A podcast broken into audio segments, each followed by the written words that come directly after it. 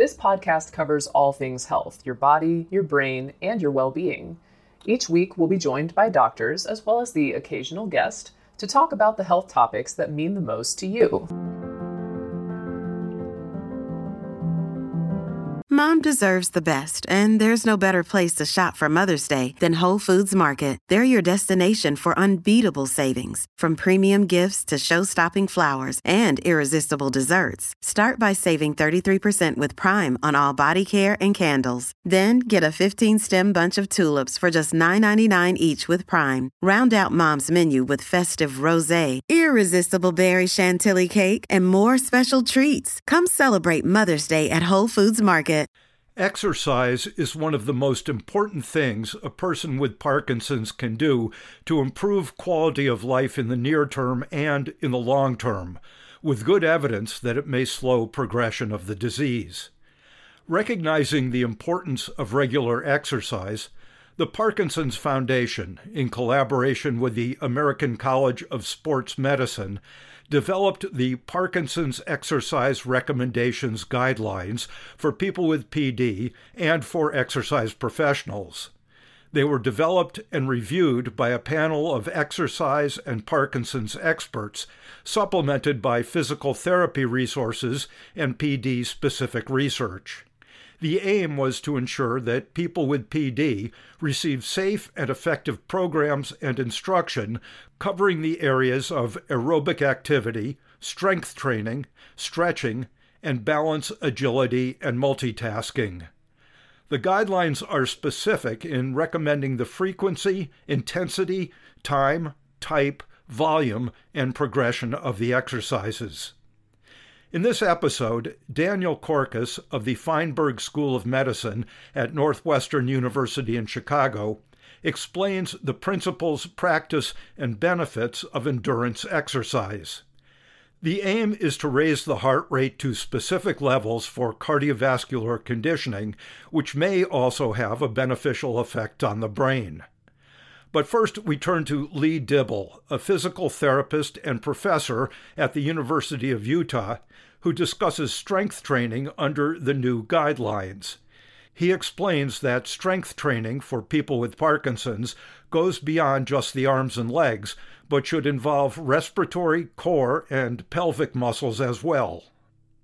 I guess the most basic question is why is exercise important for people with Parkinson's? It really depends on how you define exercise. Certainly, a person could do aerobic exercise, they could do strengthening exercise, they could do stretching exercise. To answer the question about is exercise important, I would say yes. And all of those components or types of exercise have different strengths for a person with Parkinson's disease. Resistance training or strength training can help muscle force production and allow a person to move more quickly and more easily in situations that might require force, like climbing stairs or standing up from sitting down.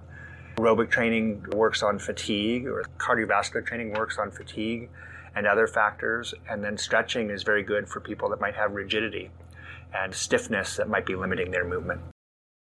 Is strength training important only for the extremities, the arms and legs, or does core strength and other muscles come into play also? Here is a quick word from our sponsor. We take this few seconds off to inform you, our valued loyal listener, about the best health and fitness podcast shows. From the Nezpod studios. Join us as we give you the best of the best health and wellness updates you can rely on for the treatment of chronic health problems. Classic functional medicine back to basics health tips and special updates from the best doctors in the United States of America. Check out this health and wellness podcast shows. Explore Health Talk Weekly, Healthy Lifestyle Matters, Excellent Health Digest, Healthy and Free Daily, and last but not least, Weekly Health and Fitness Corner.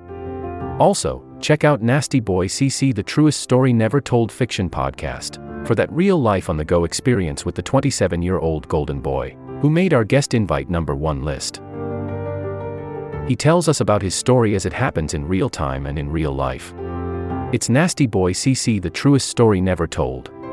Go get a load of that happiness because happiness is healthy as we know it. Join us every week as we continue to provide you the best of health and fitness wellness updates from around the globe. Enjoy the show.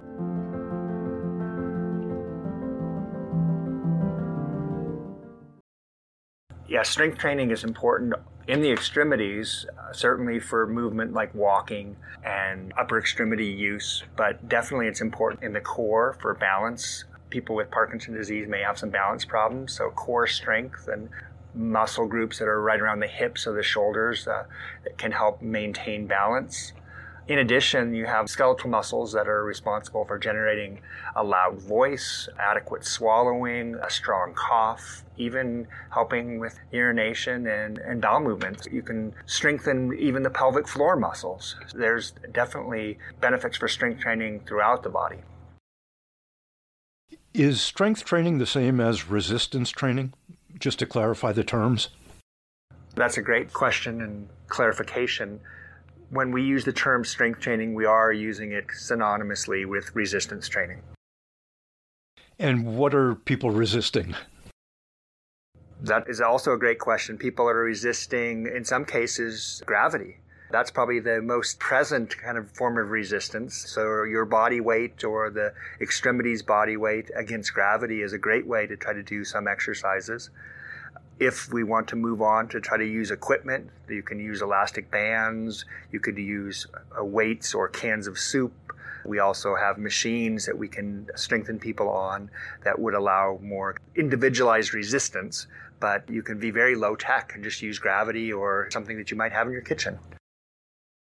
You had mentioned that strength training also applies to muscles of respiration, increasing cough strength, can benefit pelvic floor muscles.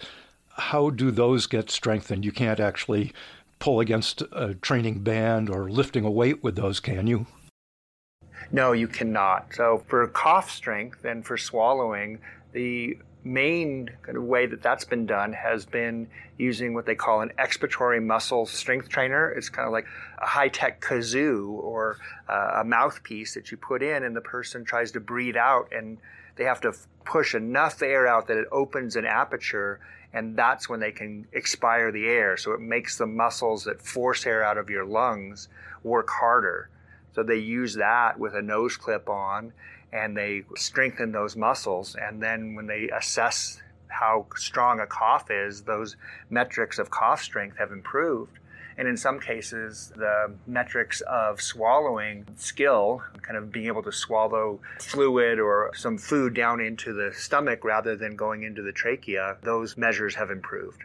In the context of the pelvic floor, oftentimes that's just an isometric type of exercise, like you were trying to stop the flow of urine some people may have heard them called like Kegel type exercises, but really they're isometric, kind of holding, trying to sustain a contraction of the muscles in and around your pelvis to try to maybe stop the flow of urine. And those type of exercises have been successful in some cases, decreasing incontinence type episodes. There's a chart out by the Parkinson's Foundation of all different kinds of exercise aerobic, strength, flexibility. Under strength training, it mentions reps and it mentions volume of exercise. What do those two things mean? If you were to think of exercise as kind of a medication dosage, you'd have to kind of manipulate the dosage. So the way we do that for resistance training or strength training is you can look at the amount of repetitions that you do, the number of particular kind of movements that you do, you could actually do 10 repetitions. You could rest and then do another set. So you could add multiple sets of repetitions. You can also increase the intensity of the exercise by adding more resistance. So those factors, number of repetitions, number of sets, intensity of the movement all kind of combine to make up the dosage of the resistance or strength training that you're doing. This sort of gets into the topic of progressive resistance exercise, adding more weight, adding more reps. Is that also beneficial, or do you get just as much benefit from staying at one level as trying to increase as you get better and stronger? Your body is very skilled at adapting to the stresses that are placed upon it. So if you were to pick a weight that is challenging for you right now, and continue with that weight, it would eventually become easier for you. And you'd get less benefit from the exercise. Your body wouldn't continue to try to increase the size of the muscles or make the brain better at sending signals to the muscles. So the progression of some aspect of dosage is an important factor in continuing to derive benefit from the strength training that you're doing. Besides working on the muscles themselves, does strength training have any effect on the brain, on neurons, on preservation, on progression of the disease? That is a wonderful question. There is certainly more literature that supports the effects of aerobic exercise on progression of the disease. That being said, the few studies that have looked at the progression of disease severity in resistance training have had positive findings that suggest that it modifies the progression of the disease. The other way to kind of get a sense of if resistance training is modifying something about the brain is to look at the electrical signals that come from the brain to the muscles and what happens if you do strength training. And you see actually a change and an improvement of the electrical signaling of the central nervous system, the brain and spinal cord, the signals that come to the muscles, those are improved in people with Parkinson's disease after they've participated in resistance training, which suggests that it is modifying some aspect of brain signaling. With all these different exercises to do strength, flexibility, aerobics how much time in a day would someone be dedicating to this? My feeling is that you should try to individualize the exercise to the most specific needs a person might have. We could provide a broad approach and say, okay, you need to do all of these types of exercises. If you have the time to be able to do that, an hour a day would be wonderful to be able to devote to different types of activities like that. But in many cases, people have specific needs. A person that might have more rigidity from their Parkinson disease might benefit more from the stretching type of exercise than they would some other types. A person that moves slow and, and has trouble with coming out of the chair, standing up, or walking slowly, or climbing stairs may benefit much more from something like strength training to increase the muscle force. Whereas a person that has fatigue problems may benefit from aerobic training. So, helping a person with Parkinson's disease figure out what they might benefit from most may be a good strategy if there's a limited amount of time. What are some recommendations and cautions for people either starting to do exercise or ones who are continuing it? If you're doing aerobic type of exercise, that is a stress on your heart and your lungs. If a person has a history of problems with their heart, then it is very important that they clear their exercise plan with their primary care doctor or cardiologist to just make sure that it, they can do it safely. In addition, people with Parkinson's disease may have some difficulty or issues with regulating heart rate and blood pressure. So, just being aware of that and considering taking some time for a little bit more prolonged warm up or prolonged cool down. Don't try to rush into activities. That will help kind of a person tolerate the exercises that they're doing. But kind of revisiting what I just said at the start here, we find it very important if we're asking a person to begin a new exercise program to make sure they have medical clearance to uh, participate, that there aren't some heart related precautions that we need to take. What about timing of exercise, especially in relation to when one takes medication? Another very good question. The medications, if we're specifically, we're talking about dopamine replacement medications, so medications like Sinemet or carbidopa, levodopa, are very effective at improving some aspects of neurologic function. So our experience has been that doing exercises like strength training exercises on medication is much more beneficial because a person can move more vigorously. They can experience the dosage that will stimulate the improvement of muscle size and muscle strength. They can do that more readily when they're on their medication than they can when they're off. So they get more bang for their buck for the exercise that they're doing when they exercise on their medication. Are there some things that people should avoid, like free weights? I mean, they're sometimes hard to control as opposed to weights that are part of a machine. What if they have balance problems, postural instability? If a person has balance problems and would like to do strength training types of exercises, we would recommend doing it on a type of machine that would provide some stability so the person doesn't have to stand up and control weights. The biggest challenge with free weights is the control factor of maybe losing your balance. So you've got uh, momentum with the weight. That is a benefit if you have the ability to do it, but it can also be a challenge. So we typically will look at a person's balance abilities and their strength and then decide they would be best trying to do a free weight type of activity or a machine type of activity depending on their level of stability. Would you recommend that people consult with a licensed physical therapist who specializes in Parkinson's before they begin? Should they get a pretty good workup before they would initiate the uh, programs? Being a physical therapist, I feel strongly that a person with Parkinson's disease will derive the maximum benefit from a individualized exercise program by talking to a physical therapist and consulting with a physical therapist that has specialty training Parkinson's disease.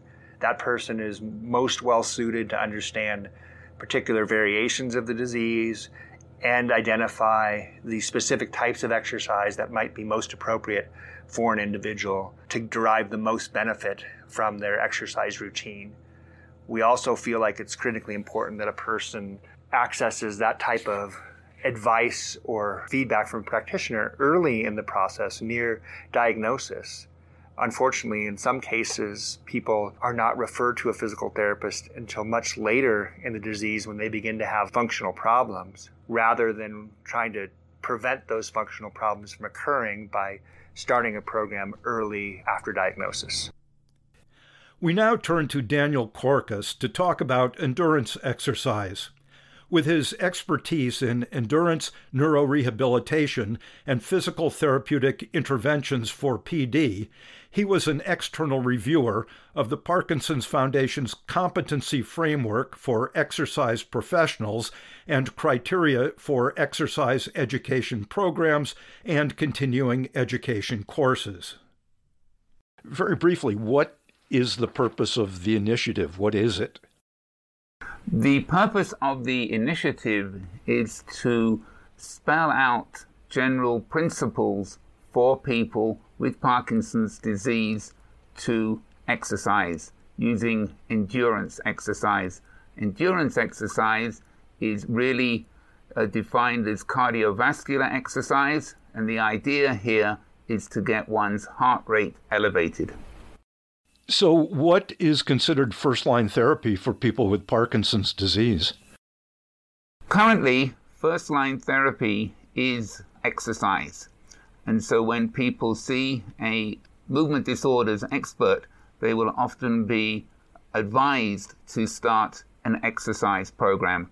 The exercise program has really two goals. One is to work on the person's general and overall health.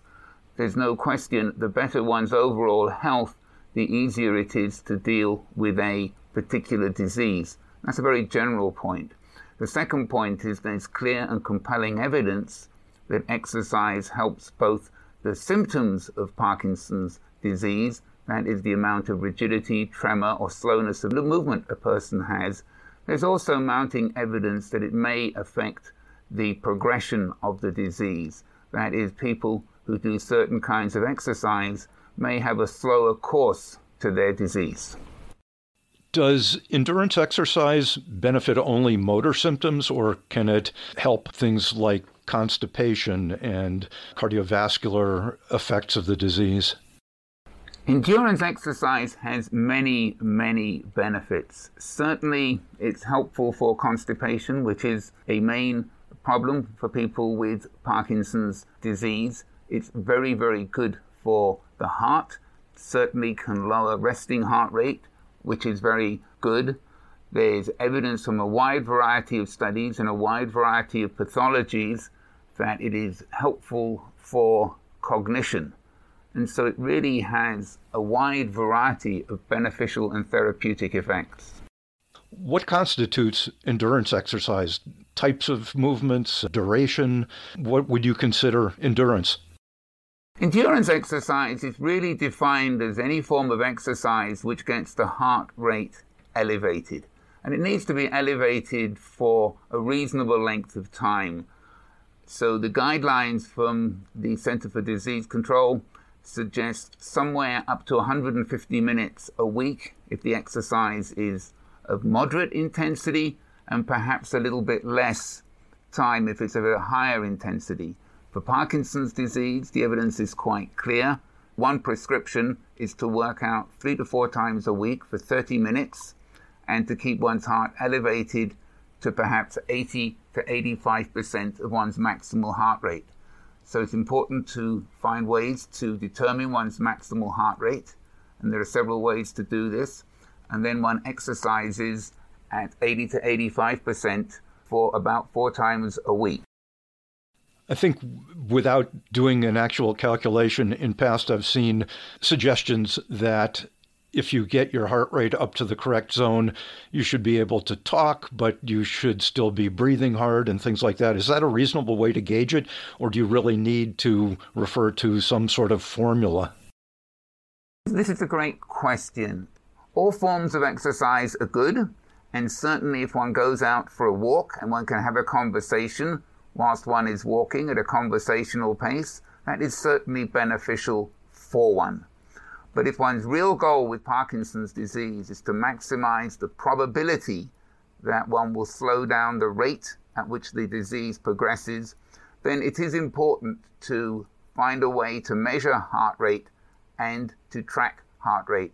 There are many ways of doing that now. Technology has come on a long way.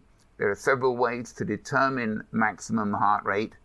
And the evidence for this simply comes from phase two clinical trial, which has shown the benefits of exercising at 80 to 85% heart rate. And so, for people who really want to follow the best exercise prescription, then it is important to track one's heart rate and to work out consistently. But for those people who prefer a more moderate form of exercise, it is still very valuable to do. And so it really is a question of deciding what kind of person one is and how much one really wants to work to help one's own health. You were the senior author of a paper looking at the effects of moderate exercise or more intensive endurance exercise. And I think the measure you used was the Unified Parkinson's Disease Rating Scale for motor function. How much did they differ between doing it really intensively and the moderate exercise level? Again, that's a very clever question. The way the study was designed was to ask the question is it worth proceeding to a large phase three clinical trial? And it was only the 80 to 85% group which provided strong enough data to suggest it was worth going to a phase three clinical trial for disease modification or for basically slowing down the rate at which the disease progresses.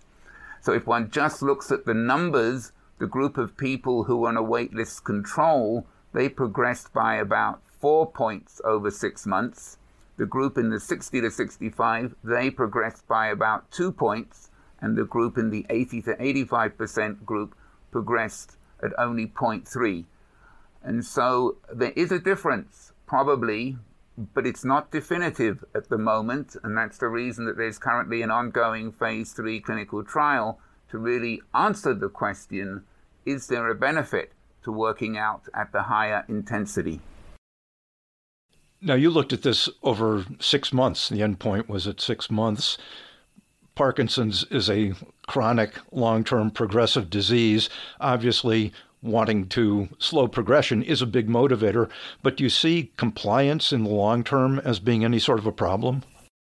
Oh, it's certainly a problem. It's a problem for everybody, whether you have a disease or whether you don't. People find it hard to maintain an exercise program, but as you alluded to, this is really something that people need to build into their lifestyle.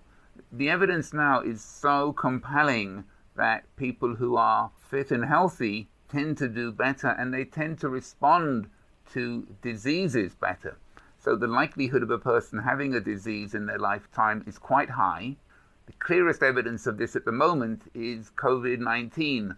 Those people who get COVID 19 who are in very, very good health tend to come out okay. There are exceptions, certainly are exceptions, but people who get COVID 19 who are not in good health the prognosis is much worse. And so motivation is a big deal. Many people find it hard to motivate themselves to take part in activity. I'm very careful that I use the word activity. Some people don't like the E word, but there are various forms of activity that are very, very beneficial. And I think at the end of the day, if one wants to have a high quality of life, then part of that is keeping oneself in good shape. And the evidence for that is overwhelming. Can medications interfere with endurance exercise, especially in terms of getting your heart rate up? I'm thinking beta blockers for heart disease. It's probably hard to achieve a higher heart rate, or even medications for Parkinson's disease. So, how do you compensate for those things? Again, that's a very good question, and it is very important that if one starts to exercise, especially if one's on a beta blocker, one discusses this with one's physician. All evidence that I'm aware of shows that it works just as well for people on beta blockers. So you're absolutely correct. The maximum heart rate that a person can achieve can be 10, 20, 30 beats lower. But then when they're working out, they're still basing their workout on that maximum. Another way to look at it is there are scales one can read about. One is called the Borg scale of rate of perceived exertion. It's abbreviated RPE. And if one's working out at about seven to eight, that is a good vigorous workout. One will certainly be perspiring and one won't be having the kind of conversation we're having now. That will be quite a hard workout. And regardless of the type of medication one's on, one can then work out with that degree of effort. The Parkinson medication is a very interesting topic, and this will depend upon the individual person. There is some benefit to asking oneself, how do I respond best to medication? How is it affecting me during the day? And certainly, if one's going to work out quite vigorously, it may be best to time that at a point that the medication's having the maximum effect. Again, there's no one size fits all, but timing one's exercise routine within one's medication re- regime would be prudent. To do the exercises that are considered endurance exercises and that raise heart rate sufficiently, are they safe in terms of cardiovascular health, motor symptoms, your joints, freezing of gait, these sorts of things? The quick answer to that is yes, they're safe. The much longer answer is that everybody has to know themselves and be particularly mindful of their own situation. So if one does have freezing of gait, then a treadmill can be quite helpful because it does provide the stimulus to the feet. There's also an auditory stimulus. One can add other auditory stimuli to the treadmill, and all of that helps overcome freezing of gait. But it's then very important that one has handrails, and depending on how bad a person's postural instability is, there are ways to help with that. Some places have harnesses over the treadmill so as soon as you fall, the harness gets you. Those are not universally accessible, but people do have to be very, very careful. Now, certainly, if one's on a bike, an indoor bicycle, then the possibility of falling off is significantly less, and so that should be safe. But again, this podcast will be listened to by many, many people with a whole variety of signs and symptoms, and each person needs to be very careful. And if one's disease has progressed quite a bit, then working with a PT or a trainer to get the best possible advice to make sure one has no negative consequences of the exercise is very important. But the general idea, which one sometimes hears, that, well, if a person has a possibility of falling over, they're best left in a chair, a couch, or a bed is so bad for people with Parkinson's disease. It's bad for everybody. It's a very outdated idea.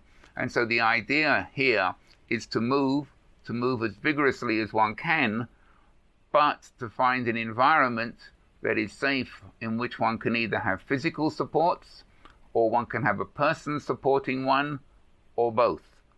The other thing that people can do, which I think is very good, and I see it at my health club all the time, a lot of people benefit from aquatic exercise. So if one's in the water, then falling over is much less of an issue. It's much easier on the joints. And certainly if one has arthritis and other ailments as well, one has to adapt one's exercise program. But a really good trainer, a really good physical therapist will be able to help a person adapt the exercise regimen to be appropriate for the particular person who's exercising. Should everyone who's going to start an exercise program of this sort get clearance from a physician or a physical therapist who's trained in Parkinson's disease or equivalent health professional? It's a very blanket statement. Should everyone, given that I'm doing a podcast here that's published, I think the safe answer is always yes. And certainly, if one gets medical clearance, then that is the safe question. If one's been exercising for a while and if one has no concerns, but I'm a great believer in safety first, and physicians are there to help, and they're very happy to do so. Is there a way to summarize your recommendations in a nutshell to leave people with a thought that they can act on? My final recommendation would be for everybody to do as much exercise of the endurance kind that they are able to motivate themselves to do. Even if one goes out for a small walk, it is much better than doing nothing. So any amount of activity is much better than zero activity. And when you look at research studies, you get the biggest benefit from going from nothing to something above nothing.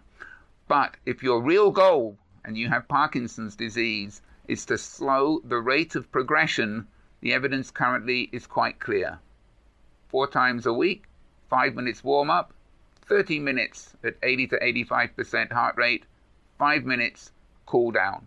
It's 120 minutes of getting your heart rate high, and that has multiple benefits because now the blood is pumping through the heart at a much higher rate, the blood is going to the brain, the brain is being oxygenated, and the oxygen is good for neurons, and this is the best way to slow the rate of disease progression. The other thing is, which is the evidence here is also quite clear. If you don't have a disease, it is protective of getting a disease. So if you looked after yourself consistently over a period of years, the probability of getting Parkinson's disease is significantly reduced. You can tell yourself, one, I'm helping my current physical health, and two, I'm decreasing the likelihood that I will get a future neurodegenerative disease. I really appreciate it. Thank you. This will conclude the episode. Thanks for tuning in. If you like what you hear, please leave a comment and subscribe. Thank you. This will conclude the episode. Thanks for tuning in.